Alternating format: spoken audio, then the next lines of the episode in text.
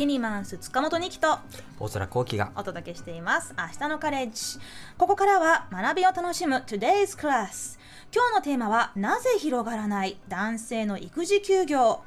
今日のお話は大妻女子大学社会学専攻准教授で男性学がご専門の社会学者田中俊之さんに伺います。よろしくお願いします。お願いしますよろしくお願いします。はい、田中さんは1975年生まれ武蔵大学人文学部社会学科をご卒業され2008年に社会学博士号を取得されました。研究分野は社会学男性学そしてキャリア教育論。ジェンダーについてとりわけ戦後の日本社会に焦点を当てて研究を重ねていらっしゃいます。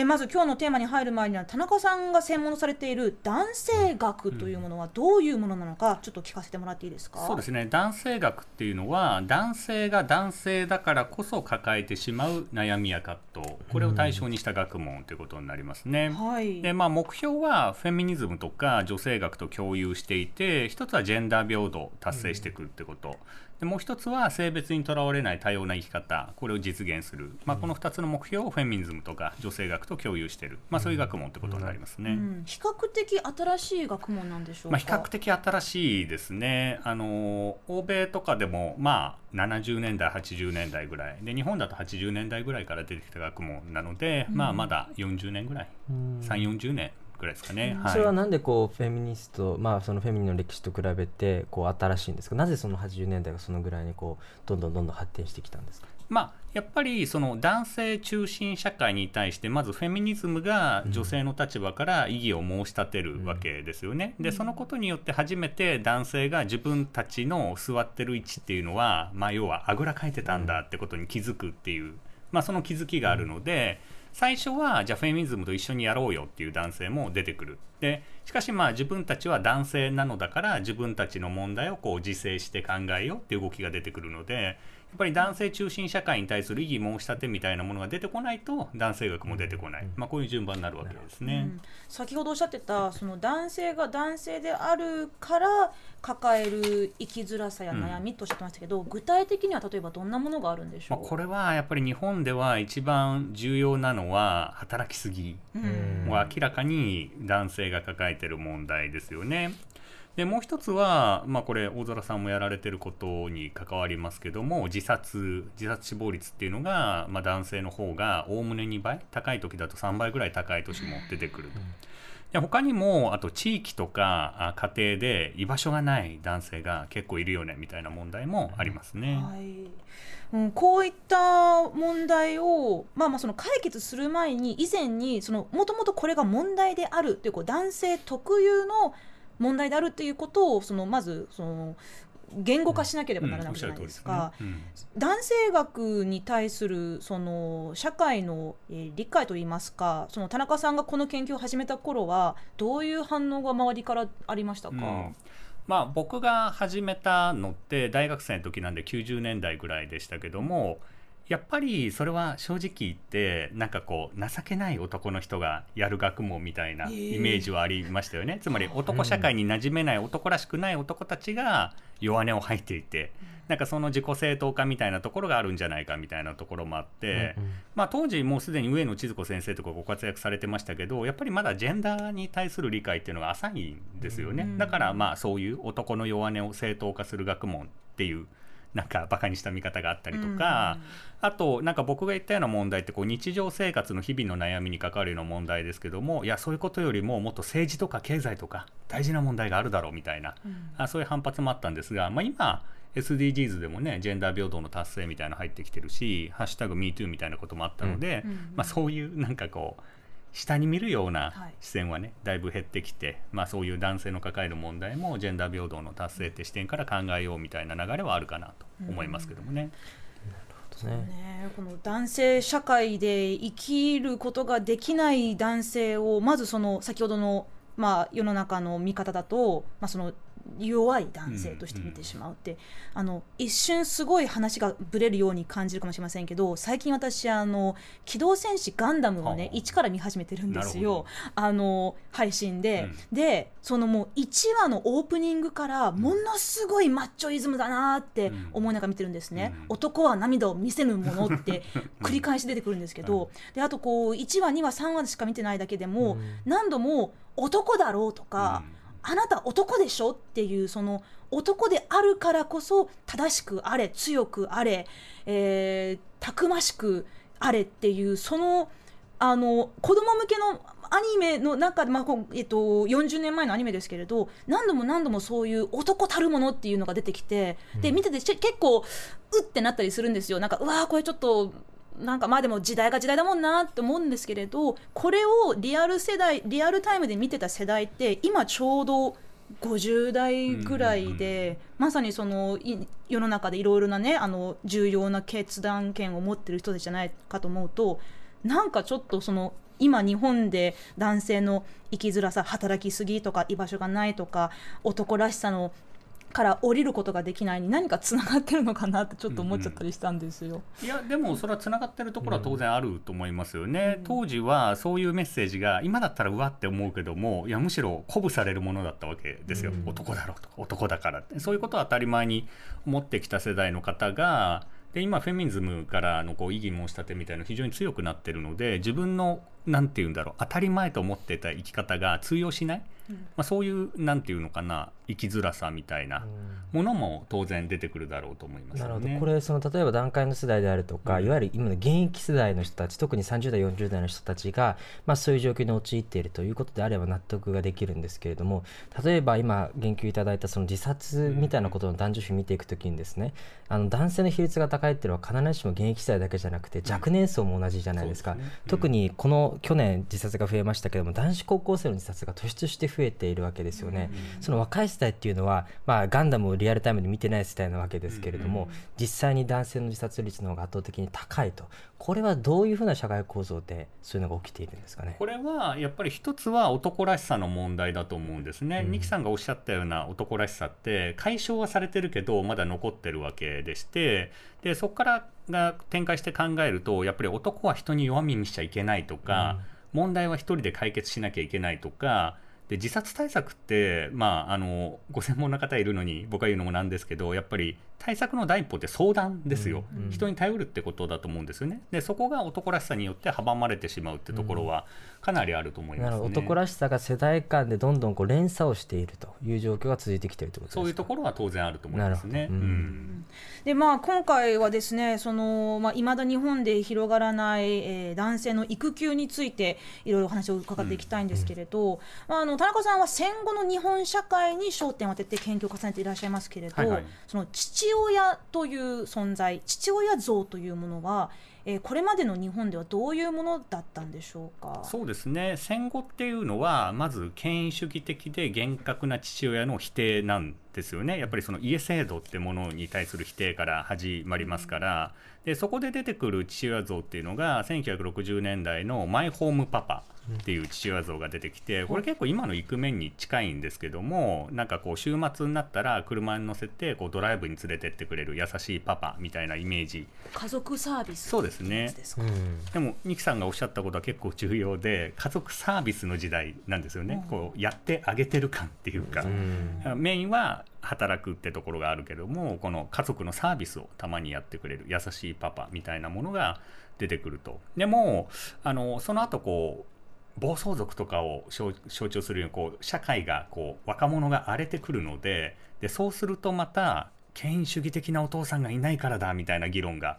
出てくるんですね。うんでこれはもう90年代ぐらいまでずっと繰り返されることでいやこれからのお父さん優しい方がいいよって話が出てくる一方で若者が荒れてくるとそれは権威的なお父さんがいないから若者が荒れてしまうんだみたいなこう繰り返しが出てくるので、あま甘やかすと子供はこうなってしまうっていう。そうですね。ん。だから今は落ち着いてますけどその手の話がまた出てこないとは限らないっていうところは正直あるかなというふうに思いますね。そうですねあとはまあ多分すでに出てきてるけれども時代が変わってそれをこう封ずるというかそれを表にみんながもう出さなくなっただけでふつふつとこう思っている可能性っていうのもありますよね。大空さん言うことは極めて重要で、なんか意識調査って正直正解こっちでしょみたいな方に丸つけるところあると思うんですよ。つまり例えば男は仕事女家庭どうですかって言ったら今反対の人が多いですけど、そこで反対に丸つける時ってこっちが正解でしょみたいな、つまり本当は変わってないけども自分たちがこう意識として聞かれるとそっち丸つけるみたいなところはあると思いますね、正直ね。うん。でまあ今令和の時代にねこう男性も育休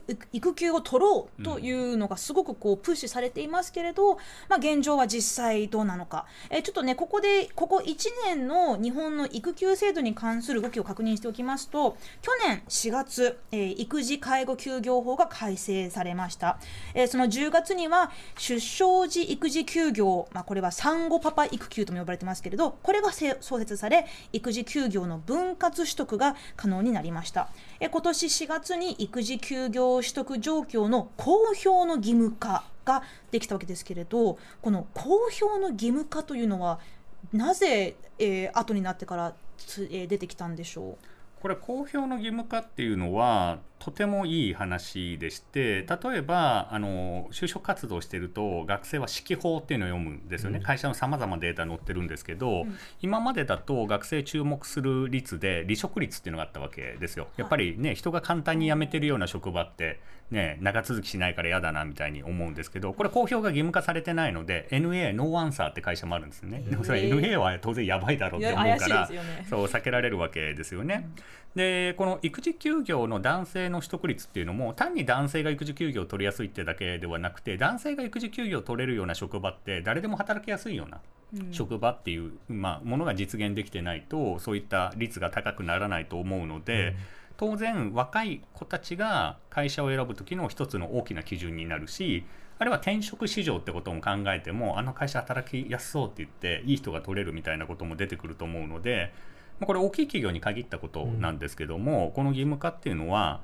とてもいい話なんじゃないかなと思いますね。これ例えば今霞が関のうん。男性の育児休業の取得率ってめちゃくちゃ高いじゃないですか、はい公表ベースでもはい。蓋開けてみると1日だけ取ってるみたいなのも参入してるわけじゃないですか、うそっか育休って1日でも育休ってなっちゃうわけですよね、まあ、霞が関はそれ入れてますよね。で公表愛してるじゃないですか,、うんうんうんだから公表の義務化ってなった時になんかもうとにかくそのブランド社会社のイメージを前面に出すということが目的化してしまってなんかその実態と乖離してしまう可能性もあるのかなと思ったんですけど今回の義務化はそのあたりもこうカバーしていくって方針になってるんですかね？カバーはできてないんですけども、うん。あのし平均の取得日数とかはうん。出してる会社は出してるんですね、うん。で会社によってはもう本当に平均で90日とか男性でですよ、で達成してる会社とかもあるわけだから、は義務化がパーセントであったとしても自信があるところは日数までこう出してくるので、うん。まあ、そういうところもしっかり、まあ、学生にせよ転職する人にせよ、まあ、あるいは外部の人にせよチェックするといいのかなと思いますね。そうですね。今おっしゃってたその育休が取りやすい職場は誰にとっても働きやすいというこれはもうイコールになるということですよね。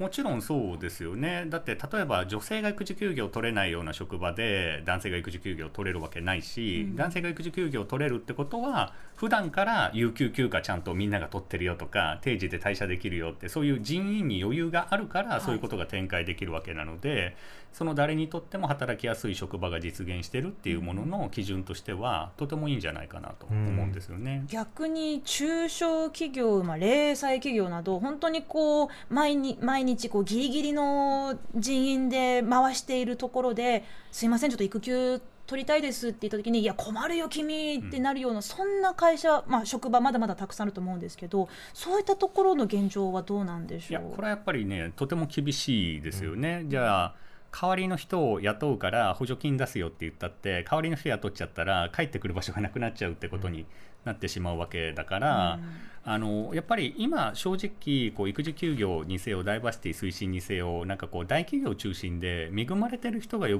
まれるようになってるって側面はあると思うので。国も我々も二木さんおっしゃったような中小零細企業の方たちの働き方っていうのには目を向けないといけないだろうなって思いますね。やっぱりそういったところもまだまだ育児休業が広がってない原因だと思いますか？あもちろんそうだと思余裕いますね。のなさ。あこれ例えば所得のカバー率とか期間を見てた時に日本の育児休業まあ育児休業制度ですか、うんこれは世界で最も優れてるっていうような言い方もされるわけじゃないですか、うんだけど取れない根本的な理由っていうのはどこにあるんですかね？ああの取れない根本的な理由っていうのはですね、例えばこの一連の二木さんがさっき説明してくれたこの1年の流れみたいなことが出てきた中で、僕はよく企業の方から聞かれるようになったのは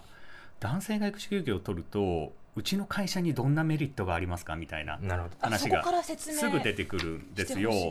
で現状日本の育児休業取得率って女性は85.1%、いうんだから女性が育児休業を取ってうちの会社に何のメリットありますかって話は出てこないんだと思うんですね。うんでただこれはからくりがあって結局育児は女の役割だって思われてるからスムーズに取らせてあげると。で逆に男が取りにくいのは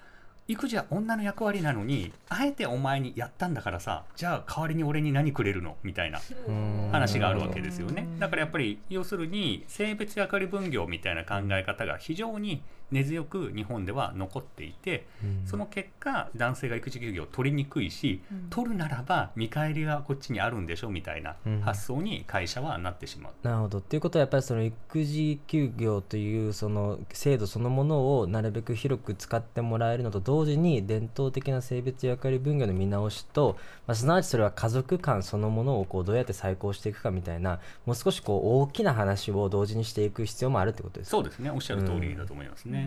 例えばその海外、えっと、フランスが育児休業男性の育休を義務化したっていうニュースが何年か前にありましたけどこういったところはあの成果は出ていると思いますか？そうですねやっぱり成果が一番出てるのって北欧の国なんだというふうに思いますけども、例えばノルウェーとかも最初の頃は男性の育児休業って結構みんな及び腰だったんですよ。うんでもなんで進んでったかっていうと育休取っても会社で嫌な目に遭わないじゃんっていうことを先行して取った人の事例見て周りが発見していくわけですよ。うんじゃあ俺も取ろうみたいな流れがあるわけなんですね。だから育児休業ってどこの社会でも最初はやっぱり抵抗があるわけですけども、うん。取った人が結果不利にならないって実績を作っていくことがとても大事なので日本でもそういう流れが作れればいいなって思いますけどもね。いやだってその北欧の国よりも日本の育休制度優れてるって言われてるわけなのに。まあ、形としてはね。そうそう。それでもこう取らないっていうのは非常にもったいないですよね。やっぱあれなんですか？その空気を読んじゃうっていうところが大きいんですかね、やっぱり男の人と働くってことの結びつきが異常に強いですよね。うん。僕が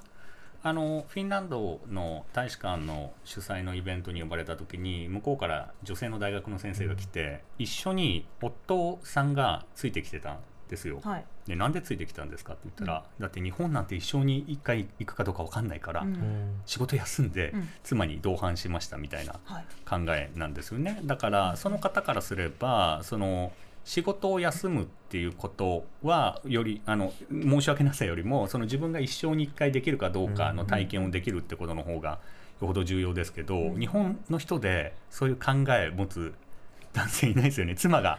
例えばフィンランド出張行きます、はい。あじゃあ俺会社休んでついてくわみたいな。確かにね。私もそういうあの海外から来た人たちのあの通訳とかアテンドとかしたことあるんですけれど、結構その当たり前のように、まあ、家族とかパートナー、うん。なんだろうその子供も学校休んで,、うんそうですよね。なんか家族みんなでお父さんかお母さんの仕事のついでに日本観光旅行を楽しみに来ましたって、あなんかすごくいいなって思ったんですよ、私思うんですけれどそのやっぱりこうお話を伺ってるとその会社は働く場所、うん。あえー会社にいる自分は働く会社の人間。で家に帰ったら、えーまあ、親だったりパートナーだったりその役割分担ってこう外と内で変わるわけですけれどそこがあまりにもパキッと日本では分けさせられていて会社に家庭の事情を持ち込むなとかあの子供が熱を出したとかあの妻がワンオペで苦しんでるからちょっと代わってあげたいって言ってもいやそれは会社と関係ないでしょっていう空気があるのかなと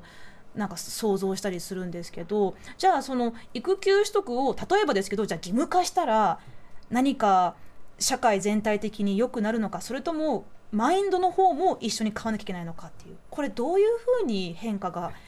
必要だと思いますか、うん、僕はこれは義務化は馴染まない問題だと思っていて、うん、それなぜならばやっぱり主体的に取り組んでいかなきゃいけないことなんですよね、うん、子育てって育休取って終わるもんじゃなくてその後もう何年もやっていかなきゃいけないものなんですよ。で義務だからやったっていう人がそれを責任果たしていけるのかっていう問題があるし、ここで義務化みたいなものをしてしまうと結局こうジェンダーの問題って我々では解決できなくて行き詰まった時に国がなんかそういう強引な策をやってくれるからそれ待ってればいいんでしょみたいなことにもなりかねないわけだから、で今いい動きが出てきてるのでこの伸びがまあ取得率も伸び期間も伸びっていうことをまずは期待するフェーズなんじゃないかなって僕は思いますけどもね。あの田中さんご自身もお子さんが2人いらっしゃるとのことですけれど、はいはい、あのこれまで2回え講演会や取材などのお仕事の予定を入れずに2か月間、えー、家事や育児に専念されたという、えー、ことがあるそうですけれど実際にいかがでしたか、まあ、いわゆるその育休を取ったこれやっぱり一番は女性は子供を産んで最初の6週間8週間は産褥期って言って体を休めることに専念しなきゃいけない期間なんですよね。うん、でうちの妻の例で言えば本当にもう病人。うん、あのもう立ってるのがやっとみたいな状態だったんでその期間仕事入れなくて妻のサポートできたことがまず根本的に良かったなと思いますし逆に言うと育児休業を取らないってことはこんな状態の女性が0歳児見てかつ家事やってるのかと夫のために。これ結構ゾッとしたってことが一つですよね。なるほど。そして例えばアメリカなんかはもう女性は働いてる女性は子供を産んでもすぐ次の日ぐらいからもう会社に復帰してバリバリ働くみたいな文化があったりするじゃないですか。育休ないですからねねないですよね。だからそういうちょっとアメリカっぽいこう育児とかいわゆる女性の社会進出みたいなあり方じゃなくて、まあ、どちらかというとちょっと北欧型のもう少しこう幸福祉みたいな状況の中で、男性と女性が共に協力しながら育児をしていくみたいなそっちがもうモデルってことですかね。だから今あんまりそのど、こう理想がなくとりあえず突き進んでるようにしか見えないんですけど。そうですね、ただ北欧ほど税金高く取れるかっていうと、それもちょっと現実的でない気がするから、まあだから日本の社会に合ったような取り方みたいなものを考えていく必要があるんだというふうに思うんですよね。で、ただそこで血縁みたいなものに頼ろうとすると、家の近所に住んでる人はたまたまラッキーでいいけど、あるいは仲がいい人はたまたまラッキーでいいけど、近くに住んでても仲が悪いとか、あるいはそもそも遠くに住んでるとかってことは頼れないのでやっぱり公的な支援とか、うん、あとまあご近所の方の力とかですね。そういうものを借りていくのがいいのかなっていう気がします、ね、さっきもね。大空さんおっしゃってましたよね。そういうことを、まあ、日本は本当にもう人口減少がどんどん加速してるって中で、まあ、なぜなぜ日本のになぜ日本人は子供もないのかって、まあ、政治家さんたちがねいろいろこう異次元な対策を考えてますけれどこういうところもまさにドンピシャつながるんじゃないかと思うんですよ。やっぱりその働くか社会でその社社会社会でこうがむしゃらに働くかそれとも自分の家家庭を守るかそれはその昔ながらのお金を稼いで守るじゃなくて、うん、自分もそこの中の一員としてちゃんとこうその場で家族の家族と一緒に過ごしながら守るかっていうこと。両立って難しいですよね。どっちか選ばないといけないわけだから。うん、うんまあ、こういうこともねあのどうですか？20代男性代表大空さん。代表じゃないけど。まあねそもそもだからけなんかね多分この問題って基本的にやっぱ若年層はまず議論の枠組みにすら入れてないなっていう気がするんですよね、うん、それはだって結婚するハードルが高いのに、うん、育休ってその先の話だから、まあ、現実的にこの思い浮かばないわけですよね、でただこれ多分その同年代の女性の場合を見ていくと、まあ、おそらく自分のキャリアパスを描く上で現実的な問題としてなってるんだけど本当はこれ男性も自分のキャリアパスを描く上で問題となるようなそういうこう話なはずなのに今なってないっていうね。なんかそれも非常に問題だと思うし、まあ、同時にそのいわゆるこう育休みたいな言葉が、まあ、休みを休みだと誤解させれるんじゃないかということで小池都知事なんか育業ってうん。おっしゃってますよね、はい。だからまあそれがいいのか悪いのか置いといて、まあ、ちょっとその育休そのものの制度に対するこう考え方を変えていくっていうのとあとはまあ男性女性とかじゃなくてやっぱりそのまあ地域そのもので全ての人が子育てに参画できるような、まあ、社会制度の推進みたいなのも同時にやっていかないと育休だけ使ってねっていうのはちょっと無理があるんじゃないですかね。本当そうですよね、まあ今日は本当にあの育休だけではなくて、まあ、その男性という、まあ、そのジェンダーの役割の、まあ、呪縛という話もね冒頭で伺いましたけれどえ田中俊之さんの5本「男子が10代のうちに考えておきたいこと」こちら岩波ジュニア新書から出版されていますが、えー10代の方にも10代以上の方にもおすすめです。